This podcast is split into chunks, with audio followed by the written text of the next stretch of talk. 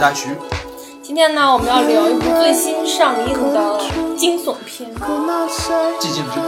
嗯，这部片子是由艾米丽·布朗特他们夫妇两个夫妻档亲自操刀上线。她老公是这部片子的编剧以及导演，以及男主。对。然后给自己老婆拍一个大女主的戏，这就是演艺圈的真爱，就是模范夫妻。可能别人也不会接。也是，因为这个导演他之前没有什么特别拿得出手的作品。但是我觉得其实还行，这个片子。嗯，这部片子人物特别特别特别少，主要人物从头到尾露过脸的就七个，主要人物呢只有五个。除了他们夫妇两个，就是三个饰演他们夫妇的孩子的三个小孩儿。嗯，其中还有一个很快就领了便当。对，就是最小最可爱的那个叫凯德伍德沃德，嗯，超可爱的一个，很快就领了便当。演大女儿的这个小演员叫米利森特·西蒙兹，然后她去年演了应该是戛纳主竞赛的一个片子叫《Wonderstruck》。嗯，寂静中的惊奇。对，是托德·海因斯导的。然后另外。一个儿子就是很多人都认识中国网红，大家的儿子，诺亚尤佩。对，我今年看了他三部片子了。天哪，这么一个小孩，我已经看了他三部片子了。但是童星感觉很容易就走上邪路了。我们看吧。然后艾米丽·布朗特，大家也知道嘛，她在某一年就转型变成了一个 tough girl。对，渐渐变成了一个类似于打女的。对，以她的角色也不是完全限制于打，就是演的永远都是那种非常强那种女性。应该是那种表面坚强、内心脆弱的那种。你是说《边境杀手》里吗？包括《明日边缘》也是。然后再印象比较深的就是《火车上的女孩》，就是尤其是她最开始演一个是那个酗酒的人。嗯。就那那个状态，那个表演状态就还挺好的。但是我看了最近她的一个访谈，就是说她里面那个眼睛那个虹膜充血是戴隐形眼镜的。在哪部片子里面？火车上的女孩。不是，你还指望说就是演员能演到虹膜充血的地步吗？不是，有的时候真的是哭就哭的，就是不行了，然后眼睛才会红。有的时候真的会那样。我觉得啊，这个好像嗯。然后他今年还有一个大片上映嘛，就是《欢乐满人间》的那个翻拍版，应该是圣诞档吧。我觉得其实作为一个呃演员来说，他能从最开始的那种花瓶角色，穿普 穿普拉达的女魔王里面那种那种，他演的挺好的呀。对，我觉得他比他在那里面比安妮海瑟薇演的好。但是其实他是属于那种偏反面一点点的角色嘛。嗯。当然，那部戏整个嗯被梅姨抢了风头，然后他一点点转变成现在能拍，比如说《边境杀手》啊这种片子的女性，我觉得她之后的发展应该会更进一步吧。因为她戏路还挺宽吧，包括之前演那个什么魔法魔法森林还是什么的那个，应该也是能唱的嘛，不然她也不会接《欢乐满人间》这种翻拍。嗯，但她好像一直都没有什么大红大紫过。在英国应该挺红吧？我觉得这部片子最有意思的一个现象就是它在中美的反应差异非常的大。对，因为没上映之前，所有的舆论导向都是说这个片子非常好看，然后而且评论也很高。嗯，不管是观众评分还是媒体评分都很高，但是在国内好像就大家并不买账。嗯，但是我自己看完，我是觉得很好看的。对，我也觉得很好看，我也不知道为什么，就是当然它有一些，肯定是有一些俗套的地方，比如说这种生肖啊什么。但我觉得恐怖片一般都这样。对，而且已经很久都没有在电影院看到过这种类型的片子了。所以如果你去电影院看的话，应该会爽一下吧？嗯嗯，对啊。然后在 IMDB 上，观众评分八点零，然后媒体评分八十二。对，然后在豆瓣上评分竟然只有六点七，还是在我贡献了一颗五颗星之后，可能是并不吓人。就是我看了一些观众的反馈，就是说特别无聊，都快睡了；要么就说结局结局结的特别仓促，但是在我看来，这个结局是我近几年看过的电影里面结局结的最痛快、最爽快的一个。哎，我觉得这个结局不一定要拖得很长吧。虽然这个结局有有一个地方是让我很不爽的地方，就是 艾米丽·布朗她突然给枪上了一个膛，然后那个表情是那个样子的，就是上对准备赴死的那种，我觉得啊这好假。不是赴死啊，是是要哦，对的，拼了嗯好吧，就是要拼了嘛那种，不是？我觉得那是一个自信的上膛。就是觉得嗯有点尴尬。就是所有我觉得他整个通篇演的都很好，只有那个地方觉得我操这个地方有点过了，没有，我我会觉得是母性使然，好吧？就刚生完孩子的那种母性。我觉得这部片子好，虽然我也承认它在有一些惊悚制造的地方，你会心心里有预设，因为他的手法比较老套，但是还是会被吓到。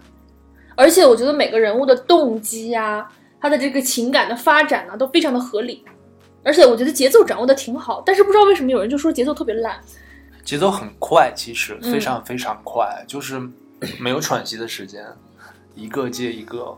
可能我觉得这是不是一个值得诟病的地方呢？不是？我觉得如果纯追求娱乐性的话，我觉得挺好的。嗯，而且我觉得在某些细，就是因为它很简单，所以它在某些细节的处理上面都还挺细致的，就是人物的他的每一个动机都立得住。嗯，在这几年的电影市场上，我觉得这已经不是一件很常见的事情了。就是我我仔细顺了一下所有人的行为逻辑及动机，没有没有没有 bug。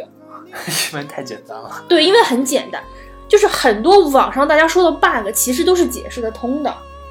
对我也不知道 bug 都是什么啊、我听说有一种就是，就是为什么一枪就能爆头，之前不爆头？对，你得先把他实力削弱了，用那个东西震他的耳朵，他弱了之后，你才能爆头他。对，而且你它必须要露出里面的那个肉，他才能爆头，嗯外面那个壳是打不透的。也就是他以前攻击的时候，他根本就不会给人的那个露出里面的那种黏膜组织，对，不会给你那那个机会。但这当然说就是有可能，而且它很明显行动很快。对对你如果不拿那电子耳蜗去震它，它有可能你你根本来不及上膛或者嗯瞄准，它就直接过来了。对，就是有第一种说法，就是这个怪物有点弱，人类怎么会被这种东西灭绝？我觉得这个不是一个 bug，就是你不能去诟病它的预设，我觉得。对，而且你不能说通过我对比其他的怪物有多么牛逼，然后对比一下这个怪物的等级，然后再去看这个人类会不会被灭绝？你怎么知道人类不会被灭绝？而且我我是觉得这个预设是一个特别大的亮点，就是它是通过声音的。以前有吗？反正我在我看的电影里面没有。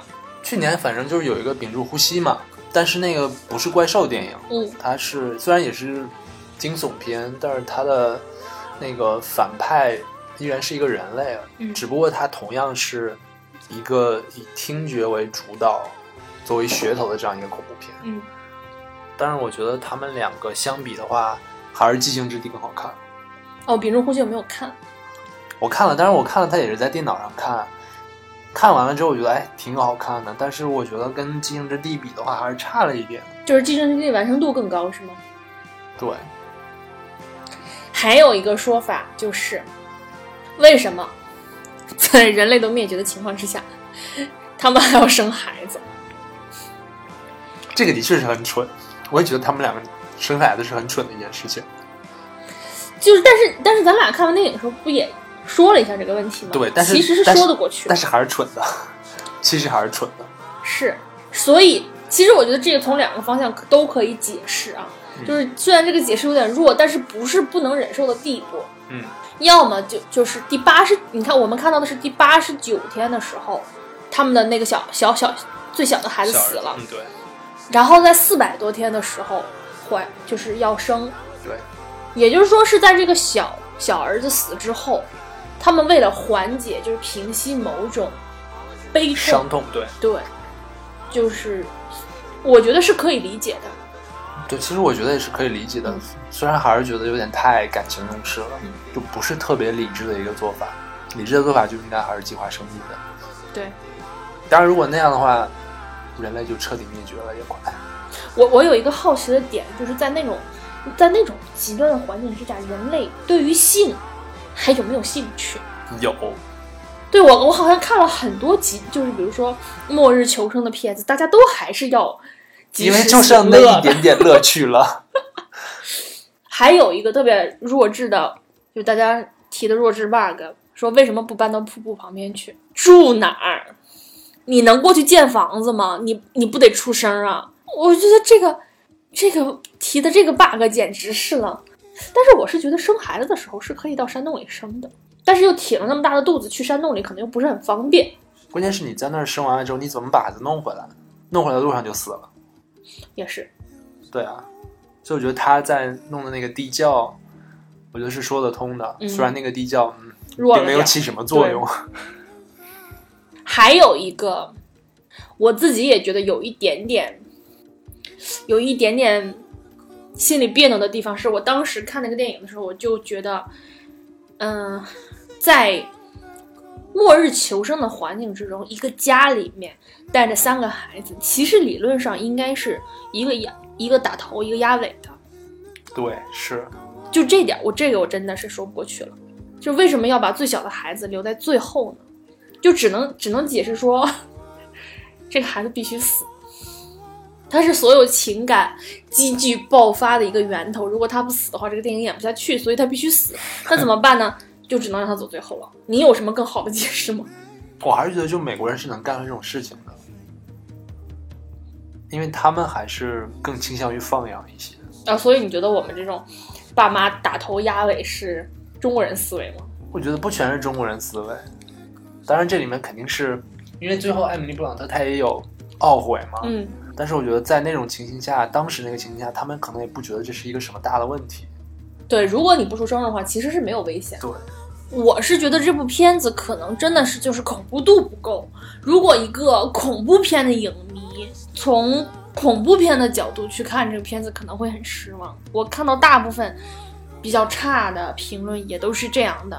但如果你从一个剧情片的角度去看的话的话，我我会觉得它的完成度非常高。我确实觉得它不够吓人，它没有很吓人，嗯确实是没有很吓人。但是我觉得娱乐性还是挺强的，它更多的是一种悬念。而且我是觉得他，我我我我这么喜欢他，可能也是因为就是后面情感的展开，就是家庭成员之间的互相猜疑到理解，到最后他们情绪的爆发，说我们算是什么样的父母？如果我们不能保护他们，就那段我觉得哇塞，就是浑然天成，就是从前到后，嗯，没有从前面就开始。给你大爆发那种情绪，因为前面一直大家都是很压抑的嘛，也没有办法哭出声，对对对，就是到后来情绪的那种释放，给人一种非常舒适的感觉。舒适吗？舒适，虽然最后男主死了，就是他死的恰到好处。其实啊，我是觉得那个小女孩有点多戏了，但是可以理解，她可能是青春期，我开始也是这么想，但是我后来又想了另外一种想法。嗯，那个小女孩是最大的孩子，是不是？对，她为什么长得跟这对夫妻这么不像？她为什么是聋聋的？我给你个解释，你要说她是领养的，对，嗨，就这对夫妻开始生不出孩子，然后呢，就领养了这个女孩儿，因为她有先天残疾，她不管是被弃养啊，或者或者怎么样，就是啊白左家庭嘛，特别有爱心。然后呢，他们又能生出来了，就连续生了两个儿子。这个女孩本来我我就是被领养的，然后最小的弟弟还因为我的一部分责任死了，我我很自然而然的就怀疑父母对我的爱。什么鬼？她真的长得太不像了。不是，那他就是一个一出戏，他长得不像，那那什么样才能长得像？找他们俩亲亲女儿来演吗？我觉得俩小男孩都挺像他俩的孩子。因为我觉得这种演员不是很好找，就是你天生就是聋的这种小女孩儿，你没有必要找天生就是聋的小女孩。但是你找一个就普通的小女孩儿，让她能够演出来那种感觉，我觉得还是比较难的。十几岁的小孩，我觉得可以的，天才，我觉得这这是你纯意淫，但是是不是说得通吧？可以说得通。啊哈！搞而且我是觉得，就算他不是领养的，就是人在那种环境之下，极端的压抑，而且家庭成员之间也不怎么说话，极端缺乏沟通的情况之下，你没事儿干，每天在那儿坐着就瞎寻思，很容易钻牛角尖儿。嗯，这是嗯，然后二儿子又是一个懦弱的，然后又想保护妈妈的这样一个小男孩儿，就是这几个孩子都没有，没有，我觉得他，我觉得他好逗啊！我觉得他只想保护自己，我觉得他特别像一只猫。但是他爸爸跟他说你妈妈需要你，他就能去点燃那个那个鞭炮还是火箭、哦烟花，就是这这几个孩子都不是，但是那是在他已经教了他一些事情之后，他在那天中午就是他们去捕鱼啊，然啊，后他爸要杀鱼那个地方，嗖一下就想跑，嗯，就跟猫是一样一样的。所以所以我我是觉得这几个孩子的个性都是不一样的，嗯你能记住每一个人，他们不是一个就是功能性的角色。对啊，当然只有小儿子是功能性的角色。就连那个小儿子去玩那个玩具，他都给了一个解释，因为那个小儿子希望大家坐火箭逃走。我觉得这就是细节的魅力。哈哈，我是觉得一个六十分编剧可能会写到这个小儿子玩这个玩具，但是一个七十分的编剧就会给他玩这个玩具弄出声音，再给一个解释，就是会让观众信服。然后还有一些细节就可以前后呼应，也是突出每一个人物的人设。这个妈妈是一个医生，最开始一个体现就是他们在药店给大儿子找药，他一下就能看，就是看到我我要拿哪种处方药。然后呢，就是家里有听诊器，他可以自己量血压，他还会做那种氧气瓶，做那种呼吸罩。我觉得他是他生孩子蠢这一点是蠢，但是我觉得他是一个有完备知识的医护人员，所以他们才有一点点信心，说我们有可能留住这个孩子。我觉得他们也不一定真的会觉得自己能真的留住这个孩子，因为当他们最终发现那个地下室真的是管用的时候，其实他们还是挺惊讶的。嗯，就是拼一把嘛，嗯，就是对这这个是有点说不过去，就是你不能拿其他几个孩子的命去赌这一个的命，一旦不管用呢。是但是他们做那个小棺材还让我挺，小棺材。而且你想，他如果要这么生活的话，他生活多久啊？起码两年。当然说到这个避难室，我又觉得有点奇怪。就是我之前跟你说的，就是这个怪物怎么进到那个里面去的？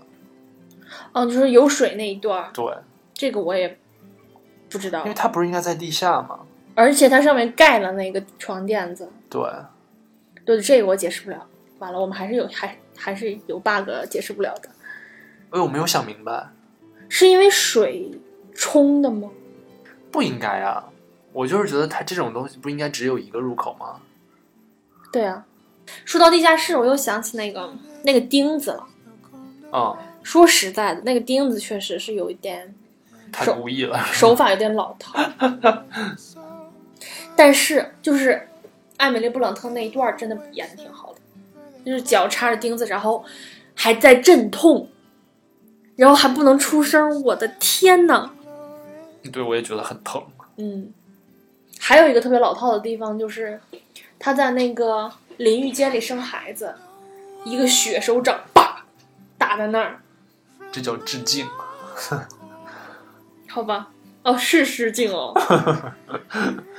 哎，对了，你不是一直都特别喜欢看怪物吗？你觉得这个怪物让你满意吗？我一直喜欢看怪物吗对，你不是喜欢看怪兽电影吗？？No，我喜欢看僵尸片儿，但是我不是特别喜欢怪兽电影。好吧，你不是喜欢怪兽电影吗？我还好吧。你觉得这个怪兽让你满意吗？这看起来还是挺假的，就特效不是那种特别牛逼的特效。嗯，但我觉得这个想法还是挺有意思的。虽然那个嘴还是就是那些动物的那些怪兽那种嘴，嗯嗯，然后包括它那种很很锋利的爪子之类的，这些都不新鲜。我觉得最新鲜可能就是它那个头，就是还有它的那个耳朵，那个菊花头。菊花头，对，那个耳朵是还有菠萝脑袋。对，以前没怎么见过的。然后它整个那个脸张开的方式也挺有意思的。然后它是那个手上是个尖儿，是吧？对，它手就是那样非嗯常锋利的那种。那个攻击方式我觉得也还行，是展现的细节不多，有点假。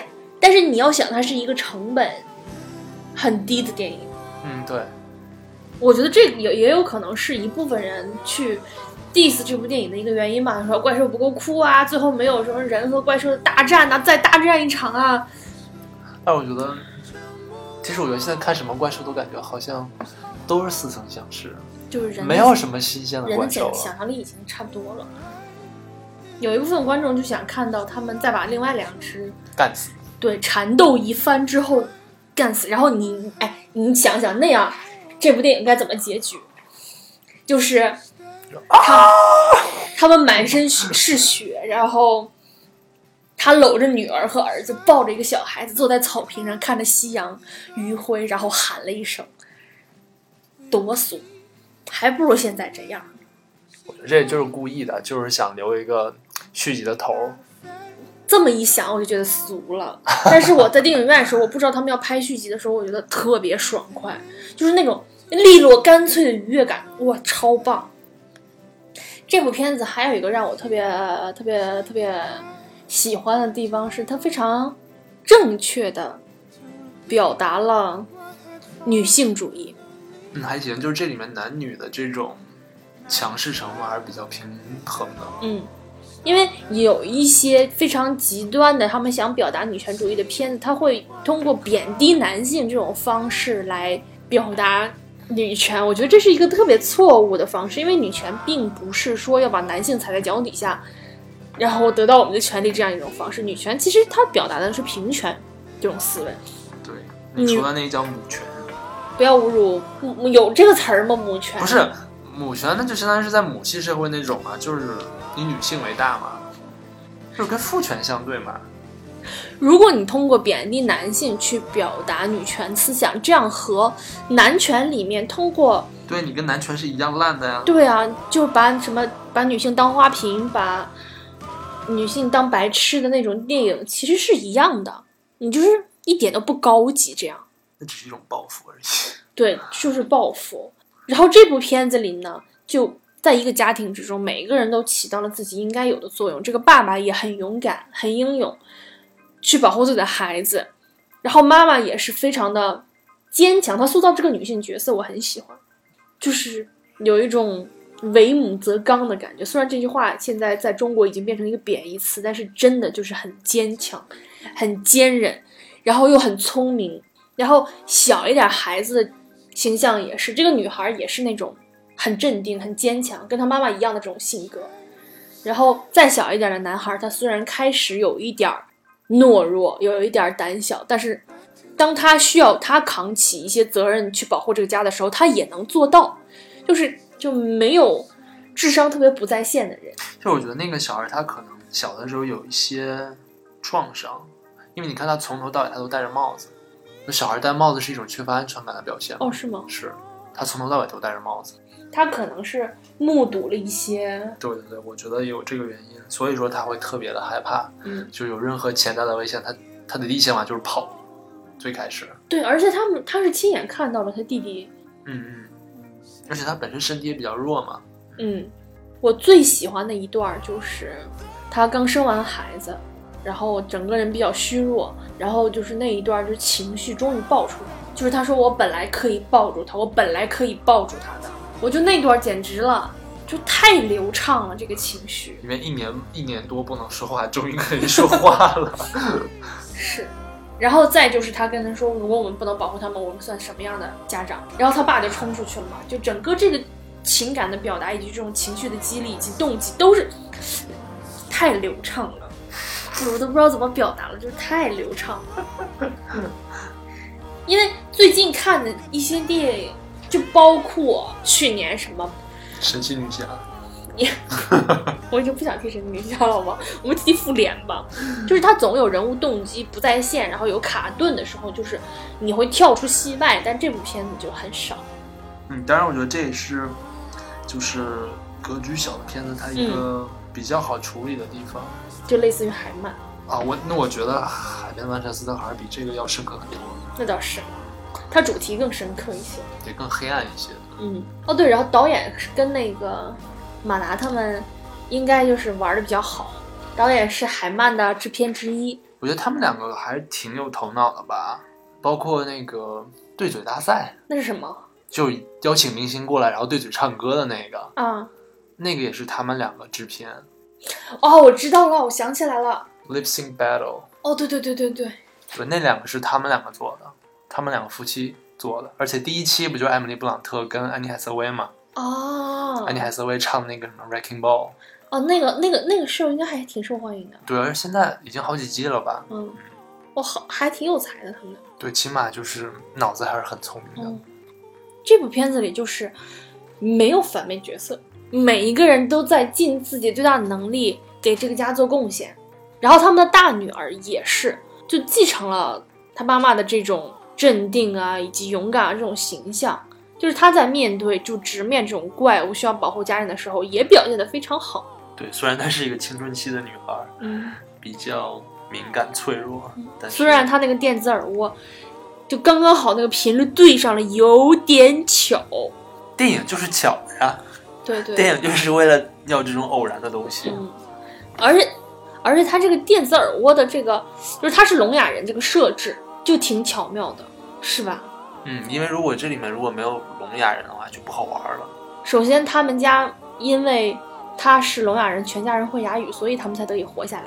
嗯，如果不会的话，可能就活得艰难一些，就要用文字。对，而且就是很难想象他们能在最开始生存下来。然后还有一个细节就是，那个小小孩儿把那个电动小飞机打开之后，他没有听到嘛，是前面的人先惊恐的转过去脸。对，然后他才就是特别茫然的回头，那个，就现在回想起来还挺揪心的，他肯定很自责嘛。嗯。然后他那一段儿去把那个小飞机的那个音乐的那个线剪掉之后，电影院里有人说他要自杀，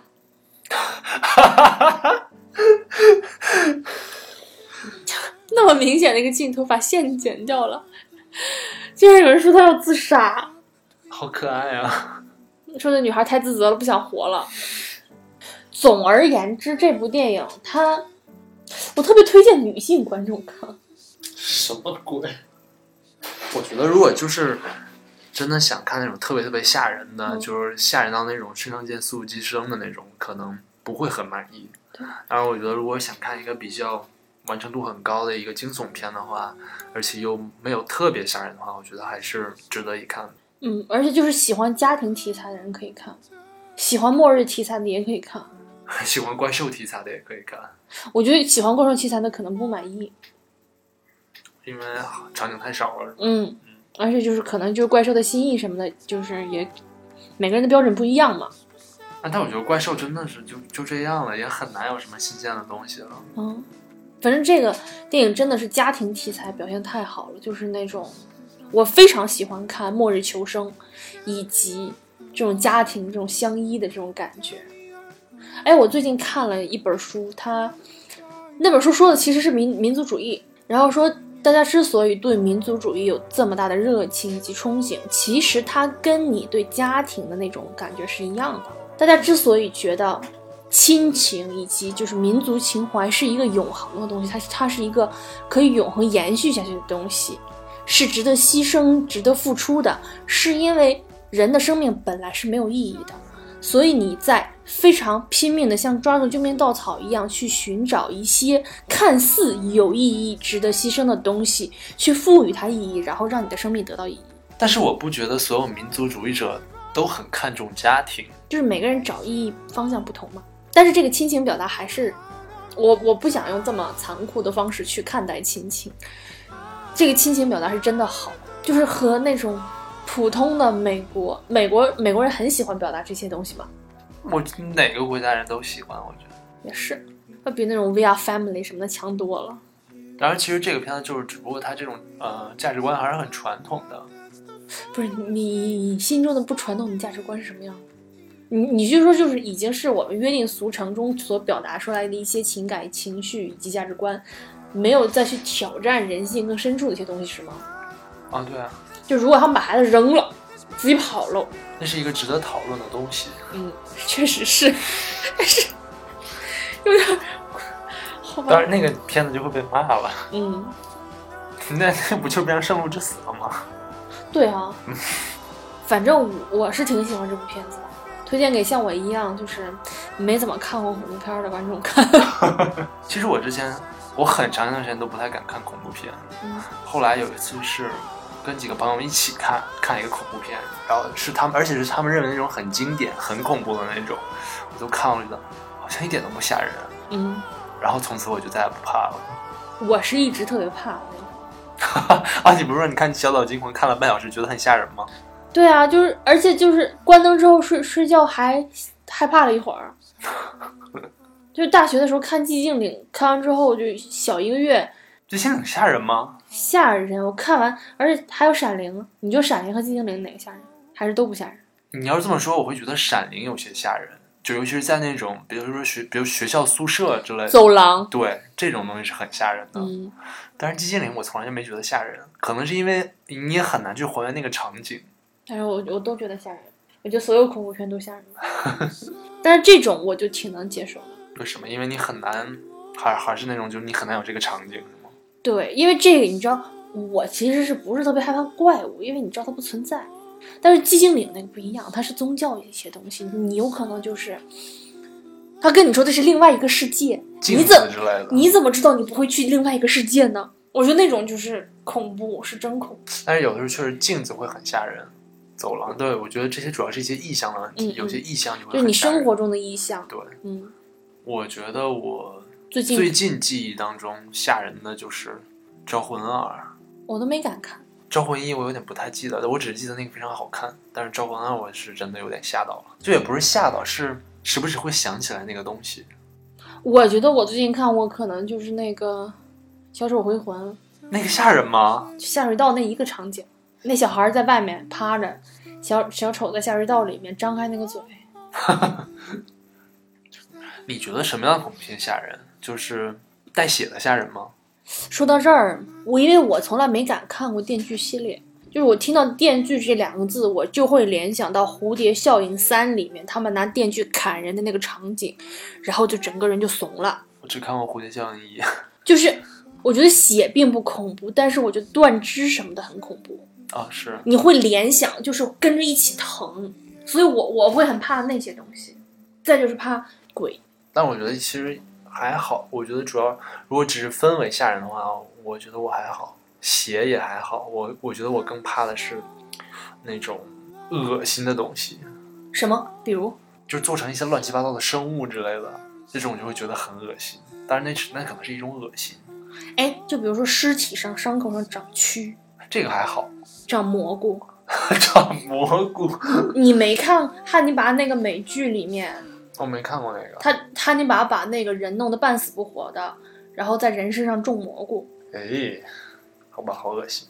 哎，你原来在那个 lab 里面工作的时候，就是害不害怕？那时候做模型不是用很多那种工具吗？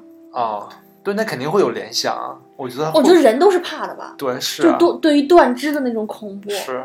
我每次去锯木头什么都会觉得就是有可对，能我也我也是觉得锯断手。是，而且关键是那种锯断会是，你可能就一不小心就断了，其实是挺吓人的。嗯但是我觉得这应该是一部分人的恐怖，这应该不是所有人的恐怖。我觉得有断肢恐怖的人，这辈子是不会去做木工的，我也不知道。因为就是做的时候真的很纠结。总之，我觉得就是恐怖片，反正你如果想害怕的话，是有各种各样的恐怖片可以让你害怕。嗯但是你说恐怖片拍到现在，其实很多让你害怕的东西就已经用完了，就是很多人诟病《寂静之地》，也是因为它就是用用那种音效恐怖啊什么的。但是我觉得音效恐怖是最有效的、最普世的一种吓人的方式。是，怎么说呢？我是其实我是觉得有些恐怖片它不应该往下拍，就往往系列那种恐怖片都是第一部最好看，后面越来越难看，就变得很 cheap。OK，那我们今天这部《寂静之地》就讲到这里了。好，欢迎大家关注我们的新浪微博“黄镜头”。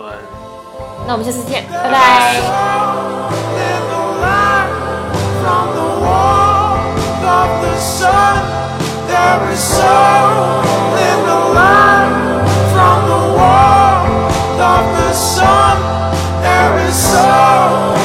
around.